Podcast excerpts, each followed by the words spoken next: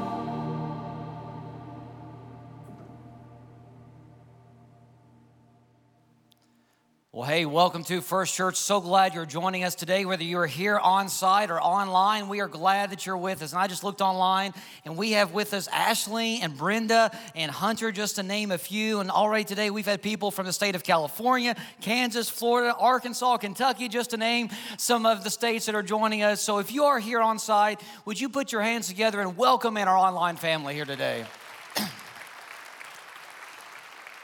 So glad all of you guys are joining us for worship. And last Sunday, if you weren't here, it was a big Sunday. It was a special day. And I I remember leaving the parking lot this past weekend after we finished services and just praying, God, thank you that I am part of the First Church family because God is doing some phenomenal things here. And hopefully, you were able to be part of Commitment Sunday last week. And as I think about everything that God is doing in this place, verses come to mind like this one from the book of Psalms when it says, This is God's work. We rub our eyes and we can hardly believe it. And that's how I feel all the time as I see God continuing to open up more doors for us to do ministry and opportunities for us to serve His kingdom purposes. This is a great and fun place to be. And if you missed out on Commitment Sunday last Sunday, there is still a chance for you to be part of it. You can actually make your commitment still today. We're not going to announce our total commitment numbers until next Sunday. And so you can fill out a commitment card if you want to, maybe for the very first time. Maybe you're recommitting because one thing about commitment is you got to be intentional about it. So we're asking asking for everybody, even if you committed last fall, to commit to finish strong this past year, or maybe you're going to make a commitment for the very first time. There are cards in the pews there with you. You can fill one out. Or if you want to scan this QR code, if you're worshiping online, you can do that as well. Go online and fill out an online commitment card. And we would love to have you part of this unstoppable initiative as God continues to use our church to make a difference in the world. And even though next Sunday is going to be a big Sunday because we're going to be celebrating all that God's been doing. I'm excited about today because today we are launching a new series called Reclaimed. And we're going to be talking about how Jesus came to reclaim God's creation and us from the dominion of darkness. And I don't know about you, but I think that's a message that a lot of people need to hear today. If you've ever been to a kids' sporting event, which probably most of you have at some time or another, you know that it can be kind of crazy and chaotic at times. It can be pretty comical too. Whether it's little kids' t ball or little league baseball or uh, maybe uh, basketball, soccer, or whatever, football, you name it. Maybe if you've been to your daughter or granddaughter's like cheer uh, competition or dance recital or whatever, you know it can be pretty comical. And I came across this video the other day of a t ball game, and honestly, this is pretty typical of what what you see at most T ball games. Take a look. There you go. Run, run, run, run.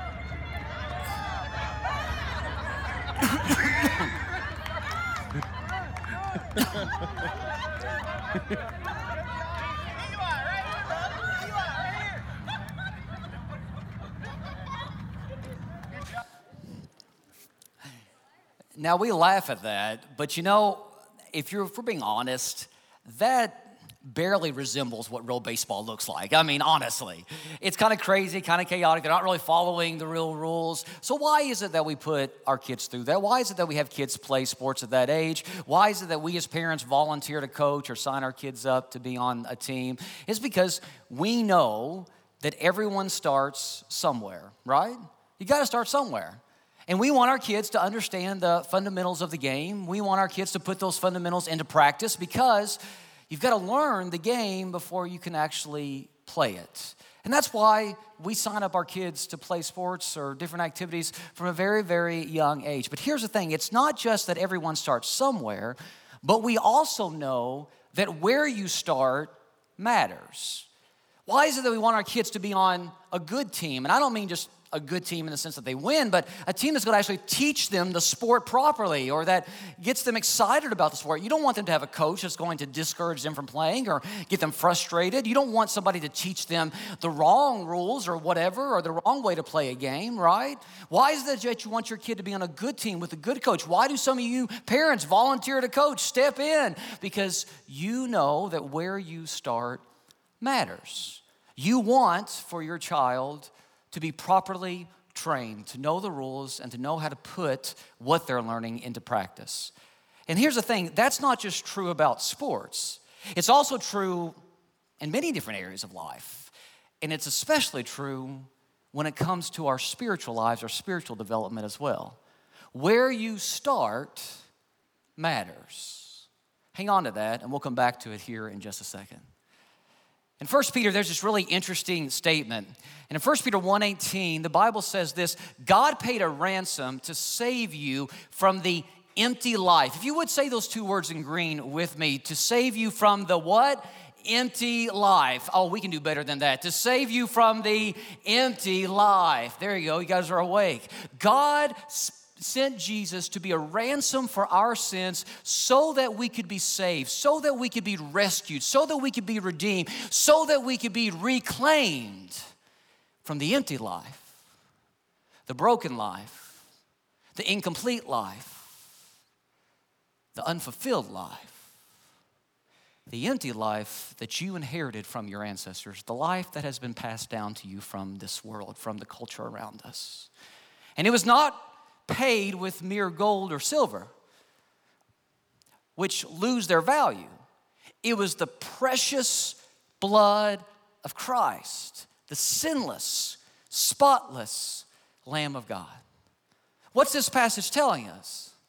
That the life that we're now living, the life that's been passed down to us from our culture, the life that we have inherited from the world around us, that life, as defined by the world, is not the life that God originally intended us to live. It's not the life that God designed us to live. See, life as the world knows it now has been corrupted by this thing called sin. See, God created us as His children, made in His image, to live out a perfect purpose. He gave us a perfect purpose, an eternal purpose that would give us lasting joy, lasting satisfaction, lasting contentment, lasting peace. And God said, when you do life my way, when you live out the purpose that I gave you, you will live a full, whole, complete life. And even though that's what God offered us, somewhere along the way, we decided we knew about we knew more about life than God. Somewhere along the way, we decided that we had a better plan for our lives than God. And in so doing, it left us in a state of brokenness, incompleteness. It left us in a state of emptiness. Reminds me a little bit of this video I saw the other day of a little boy who decided to turn his dinner plate into an instrument, and his mom or somebody was filming it. And take a look at what happened.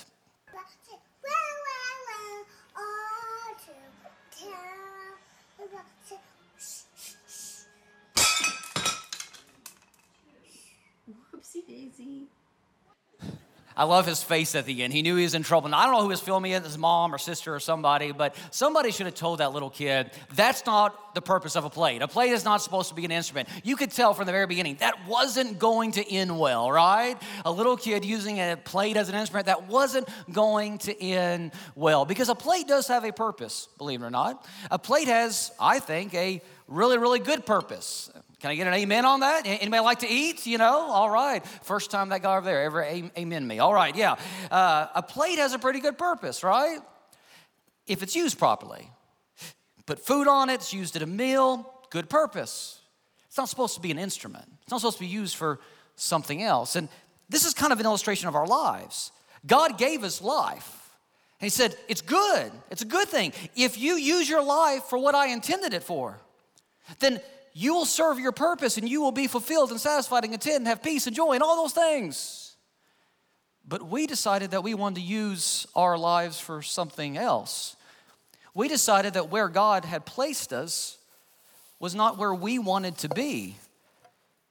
We decided that we knew better than God. And the result?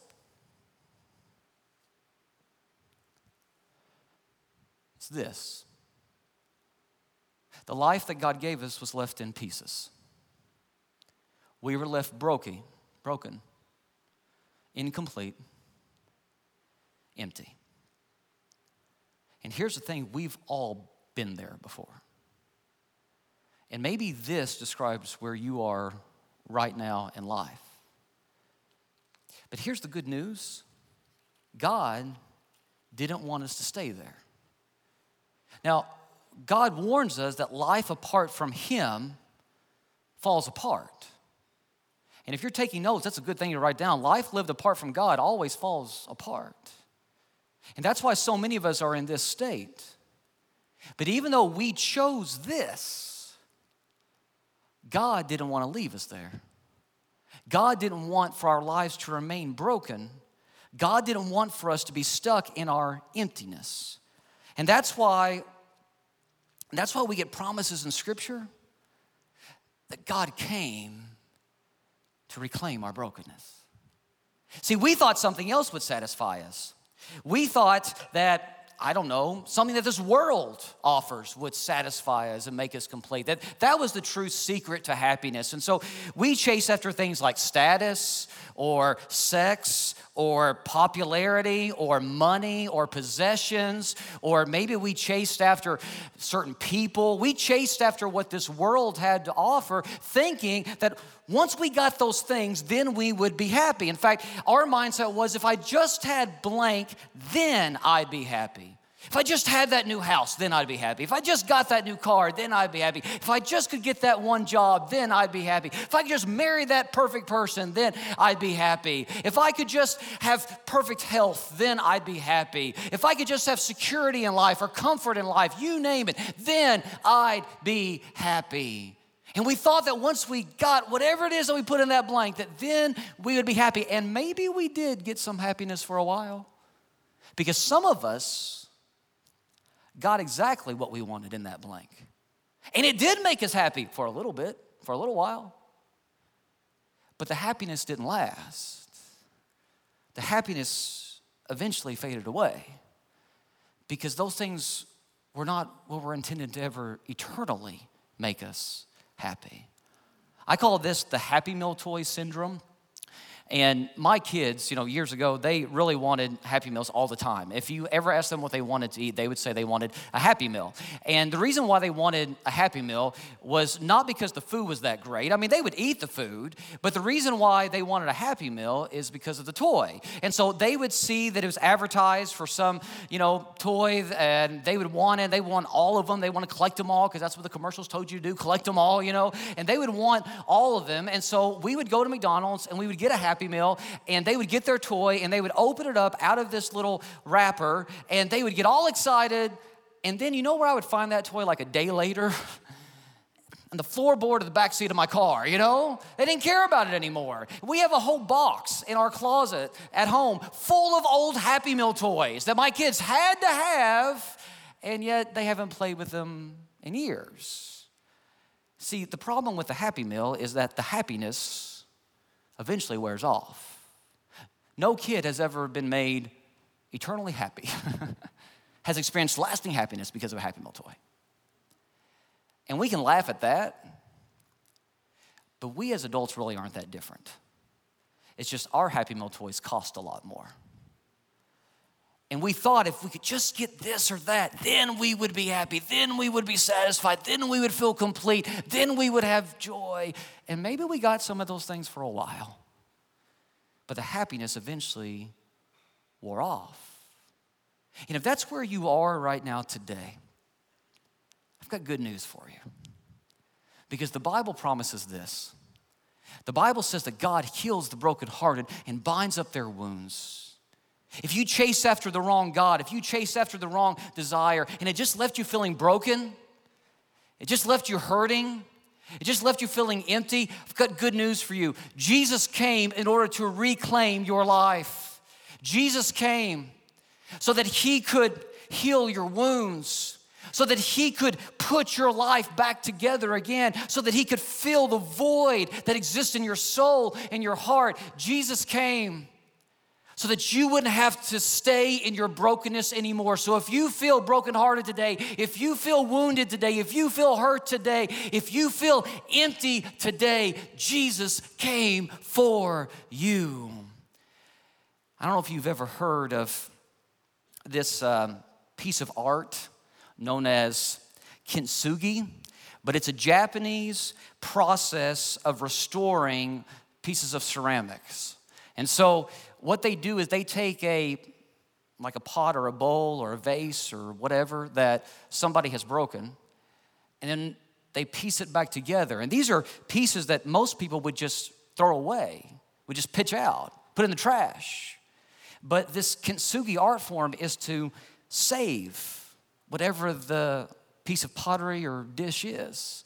And so you put it back together using gold filling or silver filling, expensive filling, and the end result is this kintsugi dish or piece of pottery, whatever, is worth more than the original. If you've studied this, you know that these pieces of pottery are worth a whole lot of money. They're worth more put back together than what they were beforehand. And I think that's such an illustration of the gospel. It's such an illustration of what God came to do for us. Jesus saw us in our brokenness and he refused to let us stay there. And that's why Isaiah tells us this Isaiah says that he will give beauty for ashes, joy instead of mourning, praise instead of heaviness.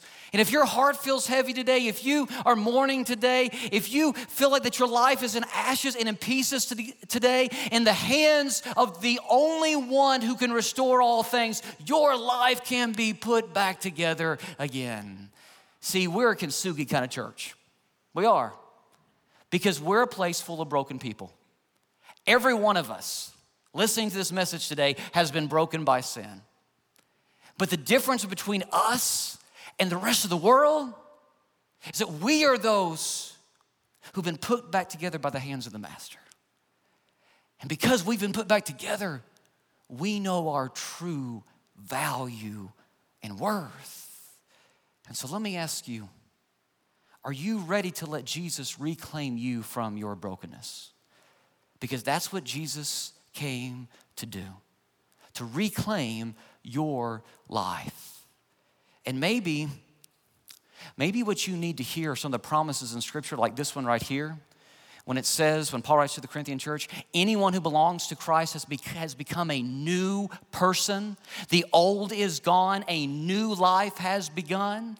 I want you to notice this. Notice the tense here. A new life has begun. A lot of times when we think about new life, what we think about is life after death. You know, many people become Christians because they want fire insurance. You know, they want to get their get into heaven free card. That's why they start following Jesus. But I want you to notice what this says. The new life that Jesus offers is not something that we just get after we die, it begins now. Now we can start really living, living like we've never lived before. Now we can live with lasting peace and lasting contentment and lasting joy. Now we can live, as Jesus says, life to the fullest. In the Gospel of John, Jesus says, I came to give life, life in all of its fullness. Jesus doesn't want us living an empty existence anymore. He wants us living life to the full. And that doesn't mean life's gonna be easy. It doesn't mean we're gonna get everything we want. It doesn't mean that we're not still gonna be tempted by sin or anything like that.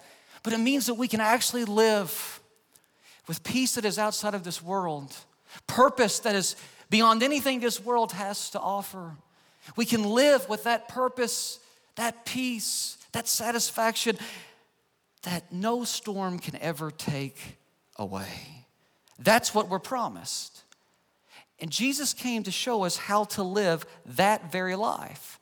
See, that's why when we look in the Gospels, Matthew, Mark, Luke, and John, which actually describe the or tell the life of Jesus, This is what we find when we break it down. There are five chapters in Matthew, Mark, Luke, and John that mention Jesus' birth, which is kind of a big deal, right? Jesus' birth. I mean, we're just, what, like nine weeks away from Christmas? I mean, Christmas is a big deal to us. I know it's hard to believe, right? Christmas is a big deal, right? We have a whole holiday about it, and we should celebrate the birth of Jesus. But only five chapters in Matthew, Mark, Luke, and John talk about the birth of Jesus.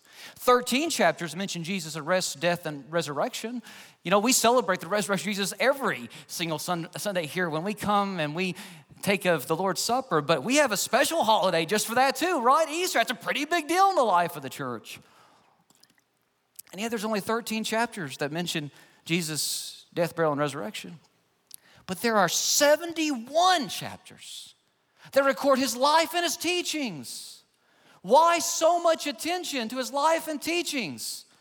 See, God didn't give us all that information because He just wanted us to focus on the birth and then the end of Jesus' earthly life. He wanted us to focus on how to live because that's what Jesus is doing. Jesus is showing us what life really looks like. And when Jesus comes to us and says, This is what the kingdom of heaven looks like, what he's saying is, This is how you live for the standards of heaven. This is how you live the full life, the complete life. He's teaching us how to live the new life now. And by following His example, by following His way of life, we can live like we've never lived before in true wholeness, true completeness. See, when Paul says this, for he has rescued us from the dominion of darkness and brought us into the kingdom of the Son he loves, what Paul is telling us is darkness doesn't have to have claim over your life anymore. Brokenness doesn't have to have claim over your life anymore. Emptiness doesn't have to have claim over your life anymore. You don't have to live for the dominion of darkness. And maybe what some of you guys need to do today is you need to look at your life and you need to declare Satan, you've had me long enough. Darkness, you've had me long enough. Emptiness, you've had me long enough. Brokenness, you've had me long enough. Jesus has reclaimed my life and he has given me a new purpose. And if that's what you need to say today, Jesus is giving us the invitation, all of us, to do just that. And yet, how often, even though we know intellectually that we've been set free from the dominion of darkness, we still live like we're slaves to darkness. We still live enslaved to our brokenness, to our past, to our emptiness. So, how is it that we start living this reclaimed life, this new life that Jesus tells us we can live? Well, just liking Jesus won't do it. See, liking Jesus won't lead to a satisfied life. Living like him will. There's a lot of people who like Jesus. Have you ever gone through social media and you just start liking things and you really don't even read it, don't even pay attention, but you know, you just start liking things because it's a friend of yours that posted or whatever? A lot of people like Jesus, they agree with Jesus, they're okay with Jesus that's not going to lead you to live a satisfied life. Living like Him, actually putting into practice, living His way of life, is what leads to a satisfied life.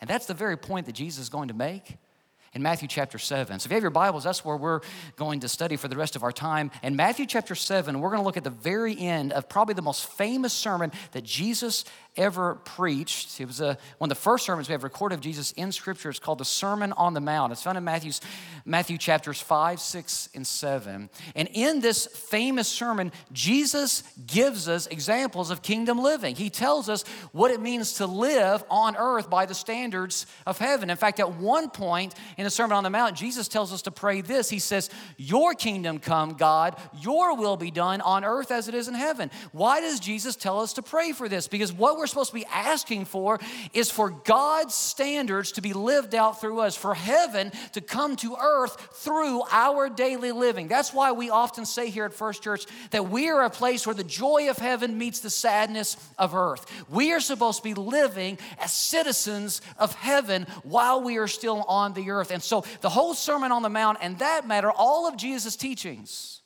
are showing us what heavenly citizenship looks like showing us how citizens of heaven are supposed to live. And so, what Jesus does in this sermon is he goes through and talks about a whole lot of practical stuff, like he talks about worry, and he talks about greed, and he talks about lust, and he talks about marriage and divorce, and he talks about how to deal with your money and prayer. He talks about all this practical stuff about how to live by the standards of heaven.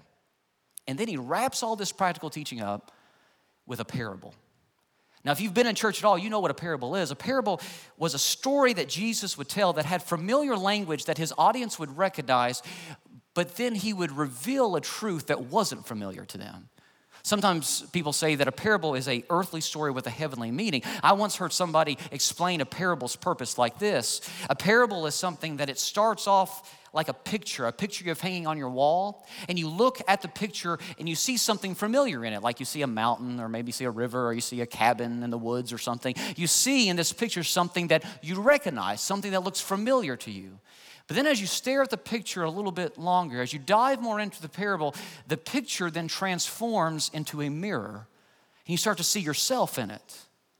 And then, once you see yourself in the parable, in the teaching, the mirror then transforms to a window, and the window opens up for you to see God's vision for the world. That's how a parable works. It starts with something familiar, then you see yourself in it, and then you're opened up to God's plan, God's vision for the world. And we're going to be looking at different parables in this series, Reclaimed, because Jesus is teaching us how to see life through God's eyes. And today we're going to start with one of the very first parables that Jesus ever told. And this is what he says Therefore, after he finishes this big sermon, therefore, everyone who hears these words of mine and puts them into practice, that's important, puts them into practice is like a wise man who built his house on the rock. The rain came down, the streams rose, and the winds blew and beat against that house. Yet it did not fall because it had its foundation on the rock. But everyone who hears these words of mine and does not put them into practice, key phrase here, is like a foolish man who built his house on sand. The rain came down, the streams rose, and the winds blew and beat against that house, and it fell with a great crash. So, what Jesus here is doing is he's making a comparison a comparison between a wise guy, um, I said that wrong, no, a, a, guy who had wisdom, sorry, a man who had wisdom, not a wise guy, and a foolish guy, okay? He's making this comparison. And the man who has wisdom, well, he builds his house on a solid foundation, on rock. The foolish man builds his house on sand. And so when the storm comes, the man who built his house on the sand, his house falls in a great crash. But the man who built his house on the rock, his house is able to withstand the storm. And Jesus here is using this analogy in order to talk about our lives, but I want you to notice what the emphasis is here. What was the theme? What were the, that was like key phrase that I kept pointing out just a second ago. He who hears my words and puts them into what? Practice. The whole point, the main theme of this parable is putting what Jesus taught into practice. See, Jesus isn't calling us to listen and like what he says. He's calling us to listen and live what he says. When I was young in church and I would hear this parable of the wise and foolish builders, you know, there used to be that children's church song we would sing, The Wise Man Built His House Upon the Rock. Okay, I'm not gonna sing it. But anyway, there was this song in children's church we would sing. I always pictured the wise man as, you know, these Christian people who were trying to live for God, whatever. And then the foolish man, well, that represented all the evil, wicked, dark people out in the world. But that's not necessarily what Jesus is saying. I mean, you can divide the world like that, but it's more than that. See, notice what Jesus says. Jesus says, the foolish man is the one who also hears my words, who listens to me, who agrees with me, but does nothing with it, who doesn't put it into practice. The foolish man is the guy who says, Yeah, I agree with that, Jesus. That's good stuff. Yeah, amen. Yeah, preach on, brother. But then turns around and does nothing with it. And how often is this us? You see, a strong spiritual life isn't something that we fall into. it's something we choose. And what Jesus here is saying is it's not enough just to like what I'm saying and agree with what I'm saying. It's not enough just to accept me in your mind. You've actually got to live it out. And it's only when you live it out that you will then build a life that lasts. Because any other type of life that isn't following my way of life is built on a crumbling foundation. See, Jesus isn't telling us we have to be perfect here in following his way of life, but he's saying our goal has to be to actually live life as he defines it, to actually live out his plan. Because here's the thing we're all building our lives on something. You may not think about it like this, but we are. There is something at the foundational level of our lives that is motivating us and driving us.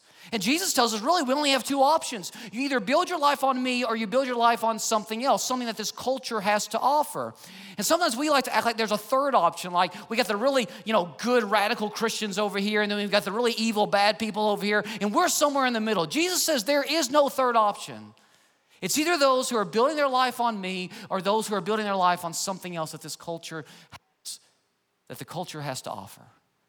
And Jesus is asking us, what are you building your life on? Because where you build matters.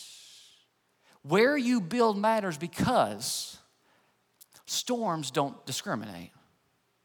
And a storm will reveal where your hope really lies.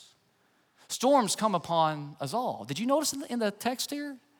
There were two men, there were two foundations, there were two houses, but there was one storm. Storms come upon us all. And I know there are some preachers who will say that if you live a good, godly life, then you won't experience the storms that other people experience. The Bible never teaches that. And that may not make me a popular preacher, but it's what God's word says. Storms come upon us all in this life. But the difference is those who build their life on the solid rock are those who are able to withstand the storm. You see, you may not be able to predict the strength of the storm or even stop the storm from coming, but you can have confidence in the strength of your foundation. And the way that you know that you have a strong foundation is by making sure that you put Jesus' words into practice. See, guys, I don't care how many Bible verses you know. If you're not putting those words into practice, you're building your life on a shaky foundation. And guys, I know preachers, and I can talk about preachers because I am one. I know preachers who know the Bible really, really well, intellectually speaking. But they will treat a waiter or a waitress at a restaurant like garbage.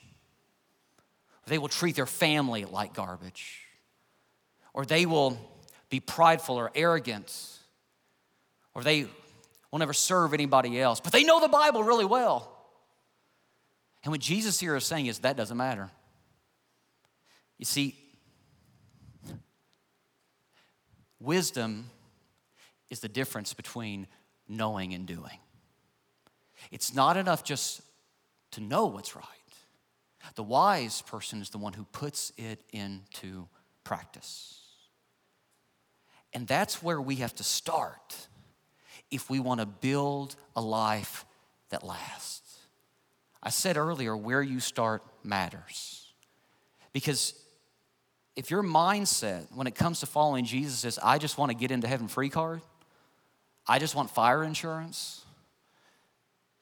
If your mindset is, I can earn my way to heaven, if your mindset is, I just want to use Jesus in order to get what I want out of him, then you're building on the wrong foundation. And your life will soon come crashing down like a house of cards. See, we're tempted sometimes to use Jesus to get out of him what we want, but we never actually choose his way of life, and there's a difference. It's not enough just to know what's right, you've got to choose to live out his way of life. It's a difference between building your house on the rock and building your house on the sand. And everybody who was listening to this sermon in the first century world when Jesus first spoke it, they knew exactly what Jesus was talking about because they lived in the Middle East and there was sand everywhere. There wasn't just sand everywhere, there was sun everywhere. And so, what would happen over time is the sun and these, and these extreme temperatures would bake this sand, and the sand would become solid and firm, and people would build a house upon that baked sand. And here's the thing those homes could last for years until a really, really bad stormy season came. And then they paid for it. See, the more expensive thing to do, the more time consuming thing to do, was to dig down deep beneath the sand and hit bedrock and build your life on the rock. That's why Jesus says, and Luke records this, that the wise man is like a man building a house who dug down deep and laid the foundation on rock. When a flood came, the torrent struck that house, but could not shake it because it was well built. And I think what Jesus is telling us is some of us need to tear down the houses that we've built. See, Jesus was a carpenter. He built houses, and he probably saw person after person make the mistake of building their house on sand. And he knew one day it was going to come back to haunt him. One day he's going to come back to haunt those people who had built their house on a shaky foundation. But we all know Jesus really isn't talking about houses or building structures, he's talking about our lives. He's looking at us. He's saying, Listen, I'm looking at your life, this house that you've built. And it's a nice house, it's pretty. And on the outside, everybody thinks, Man, what a big house, what a nice house, what a gorgeous house. It looks great on the outside. But Jesus says, I see your foundation. And I know it's only a matter of time before the storm comes and your life is going to be revealed for what it really is. See, we like to we like to project an image that we're not at times. We're experts at image management. The other day I saw an article about a guy who wanted abs and so instead of actually working out, he did this. He uh, tattooed abs on his stomach. That's not a shirt, that's a tattoo, okay? He tattooed abs on his stomach. Uh, don't get any ideas. I don't think this is going to impress anybody, okay? Honestly. But that's what he did. He tattooed abs because he wanted to look, but he didn't want to put in the work. And so oftentimes we like to make ourselves look like something that we're not. If you don't believe me, get on social media.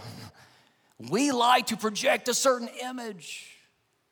But Jesus sees through that, and Jesus isn't jumping on us. He's worried about us because he knows a storm is coming. And when the storm comes, he wants you to have a life that lasts. He wants you to have a life that is strong and firm and is able to fight against the darkness that's all around you. See, in order for Jesus to elevate our lives, we may have to do some excavation. We may have to tear down what we've built for ourselves and dig down deep, beyond the surface, beyond the superficial, and actually do this right. And here's the thing if you've been building on the wrong foundation, there's good news for you.